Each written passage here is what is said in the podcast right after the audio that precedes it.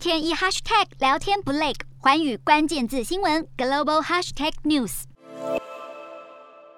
马斯克离收购推特又更进一步了，因为甲骨文公司创办人之一艾里森和红杉资本等投资人愿意提供高达七十一点四亿美元资金，相当于两千一百二十二点六亿新台币。来资助马斯克的四百四十亿美元推特收购案，马斯克也将和推特原有股东，包括前执行长杜袭等人举行会谈讨论，寻求这些股东将持有的股份投入收购案中。马斯克持续与大型投资公司以及高净值人士谈判。争取为他收购推特扩大融资的目标，当然是减少他在交易中的自行出资。而艾里森已经承诺将提供十亿美元资金。另外，卡达控股公司和总部位于杜拜的 BY Capital 也是推特收购案投资人之一。财经媒体 CNBC 引述消息人士报道，马斯克在完成收购推特后，可能会暂时担任推特执行长几个月。而马斯克自上个月底收购推特以来，一直建议对推特做出种种变革，还说他希望增添新功能来强化这个平台，打击垃圾讯息机器人，并验证所有正常使用者的身份。